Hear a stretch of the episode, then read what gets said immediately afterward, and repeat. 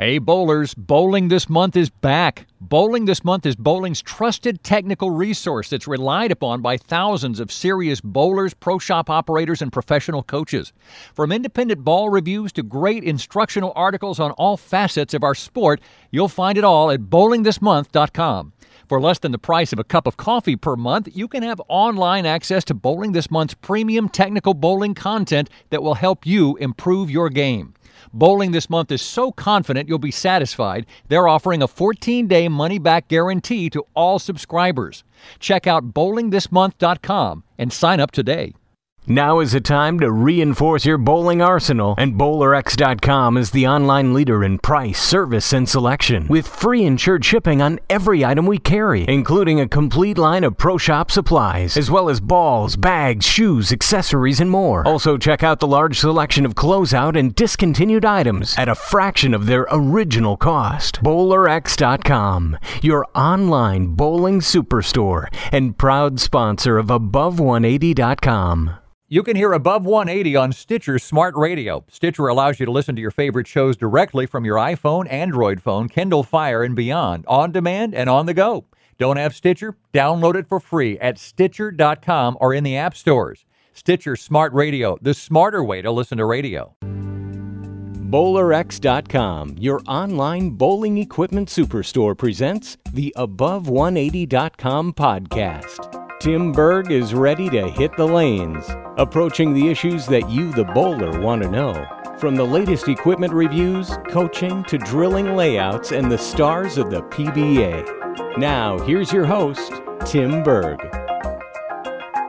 Joining us today on the Above180.com podcast is Chad Oakes. Chad is the owner of Chad's Pro Shop, which is inside Mankato's Wow Zone Bowl.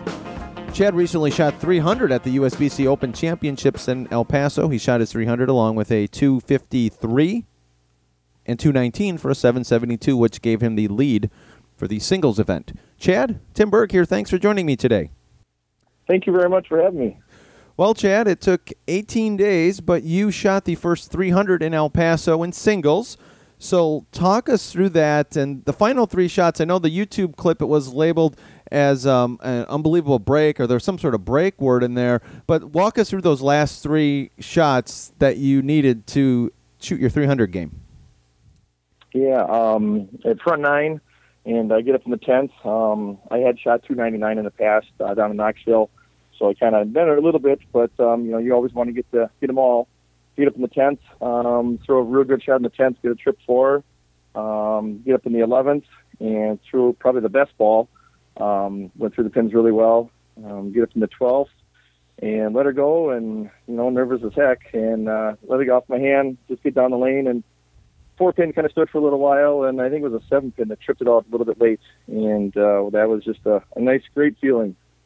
So, in watching that video, it did not look like you missed your target. So, your speed must have been off. Were you a pinch slow on the 12th ball? Because it looked like watching it and I've watched it a few times. It looked like you hit, you know, you hit your target, you hit out where you were aiming, but it just it just came back a little bit harder. Is that correct?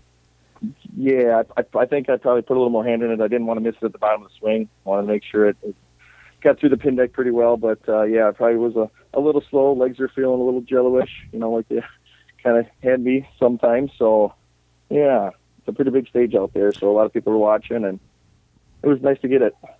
Well, and this was your 19th Open Championship. You had a 300, 253, 219 to grab the singles lead at 772. Talk about your journey on even bowling the USBC Open Championships because there is some question, number one, as far as you getting out to El Paso to bowl, but then even once you're in El Paso, you had a couple setbacks. So talk about those setbacks.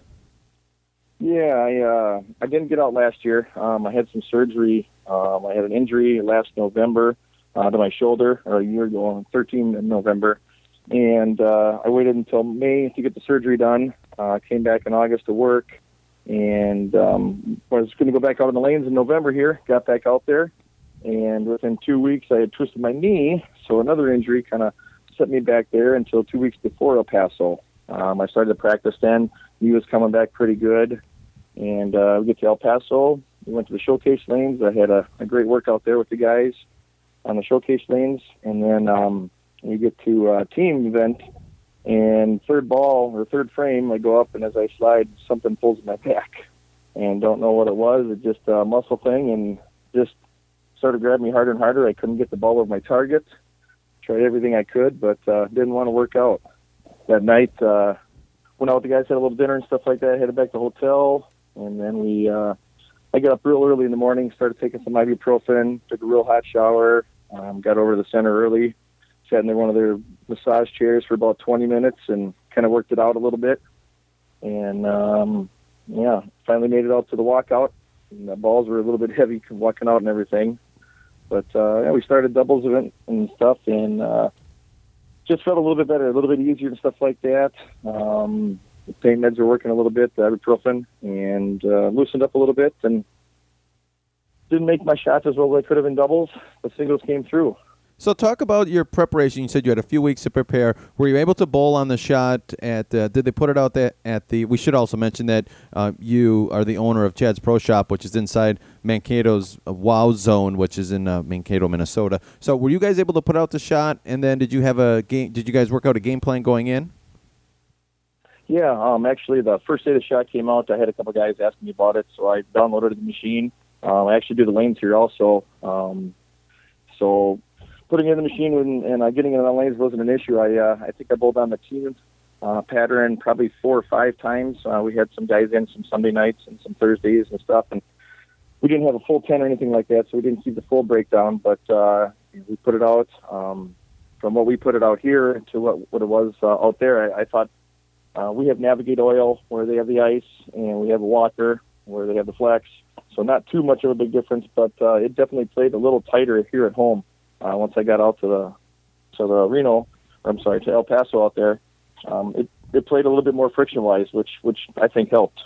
It uh, definitely made it a little bit more comfortable for me to bowl out there than here at home even. I was going to say, if you're going to have it play a little different, you'd rather have it play tighter at home than, than when you get out exactly. uh, get out there. I have actually heard too from some folks uh, via email that the um, the showcase lanes, which are set up just on the low end of the house this year, the showcase lanes even play different from when you actually get to your pair for uh, for the competition. Did you guys see that as well? Yeah. Now, see, I I'm not sure. I didn't ask the guys oil the lanes. I talked to them a little bit, but I forgot to ask. You know, when we had our team when we went out there for the showcase lanes, um, I was assuming they would put the team shot down. To me, it seemed like they put the doubles and singles but I wasn't sure, didn't ask him or anything like that. It definitely played a little bit longer in our practice session than it is when we played on team because team is one foot shorter.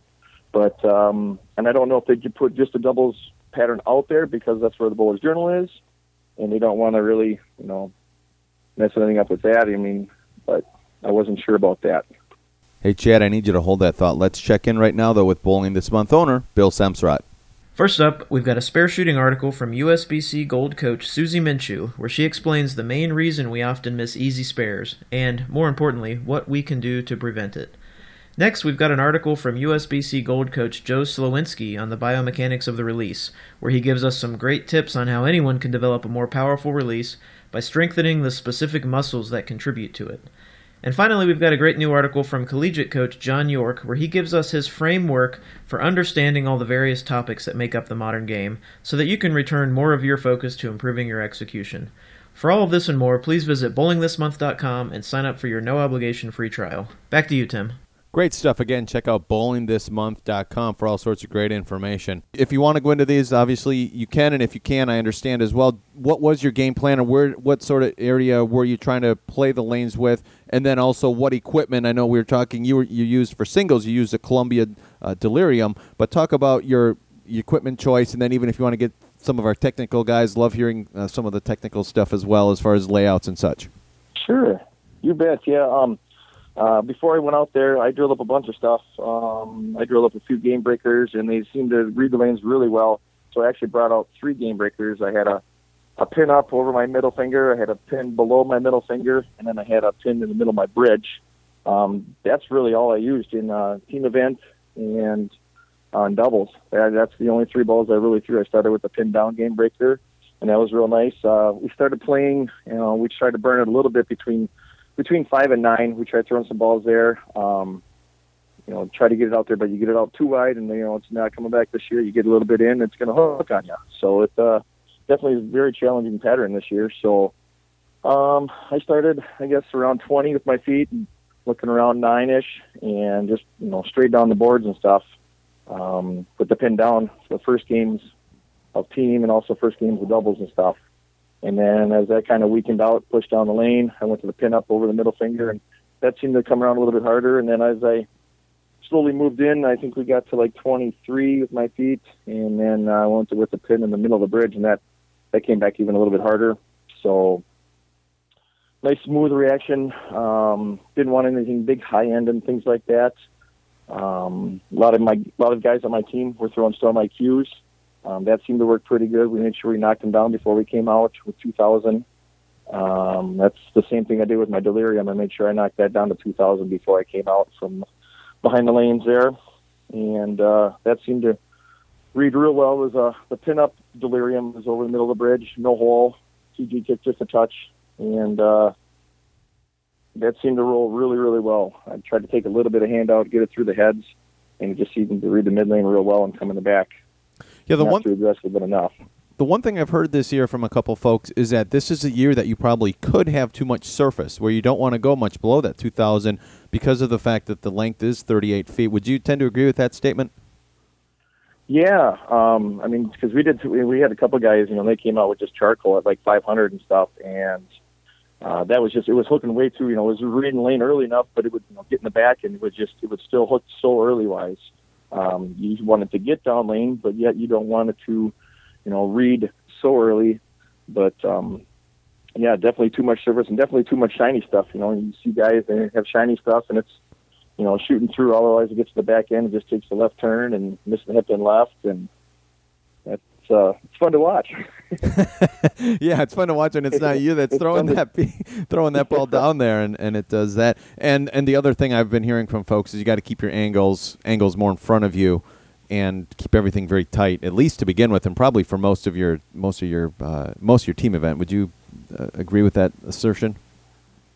Definitely, yeah. Um, breakpoint wise, you know, out say, you know seven eight somewhere in there, seven eight nine.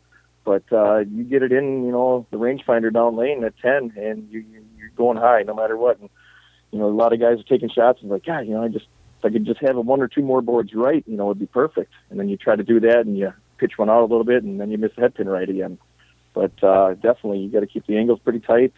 Um, you know, I I don't think you can start much past you know 25, especially when you start with how the lanes are, you know, with your feet, and because trying to make that angle back is just just not going to happen. Speed's real, you know, conducive too. If you get a little fast, things just aren't going to go your way, and uh, anything too slow would definitely be hooking too. Excellent stuff. So what um, we've had a couple folks on, had Mike Jazz now on too. He predicted some scores. What are your thoughts now after bowling it, as far as what you think? Um, well, number one, regarding I mean your your score, you know, seven seventy two. You're going to be right right up there.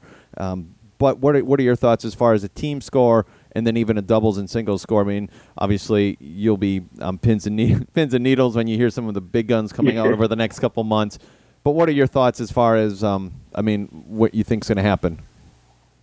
Yeah, I mean Jeff Richgels, he you know he always puts that out every year, and uh, from what his you know things are, I, I think it's pretty close. I mean when I when we were out there, there was only two three thousands on the board. Um, you know the team, the North Dakota team, I think it was. It's uh, the night after we left, uh, they shot I think thirty one something, thirty one and a quarter, or something like that. So there was only three three thousand scores up on the board. Uh, we watched Ken Duffield out there. He uh, he threw his 730 out there, and um, then the guy the next night shot 740.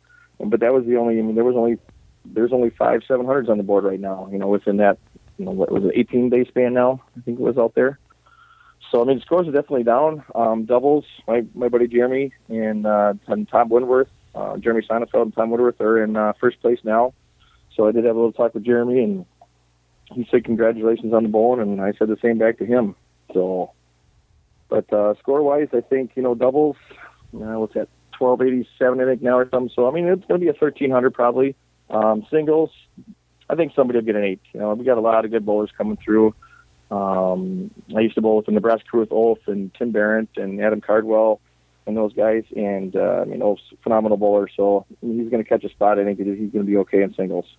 Again, Chad, thanks for joining us today. Chad Oakes uh, shot 300 uh, recently at the USBC Open Championships. And uh, by the way, if you've missed any of our previous interviews, please check out. There's a, a USBC Open tab on above180.com. We got some interviews up there that can help help you out if you're heading out to uh, out to the championship, the Open Championships, and uh, had a had a couple of folks who can try to help you out, and hopefully the interview with Chad here will help you out too, as far as where or maybe if you're a if you're a Columbia, if you're an EBI guy, what to throw. I, I know I've heard a lot of good things uh, about the Game Breaker and the re-release of the Game Breaker and such, so doesn't really surprise me that it would be a ball for and the IQ.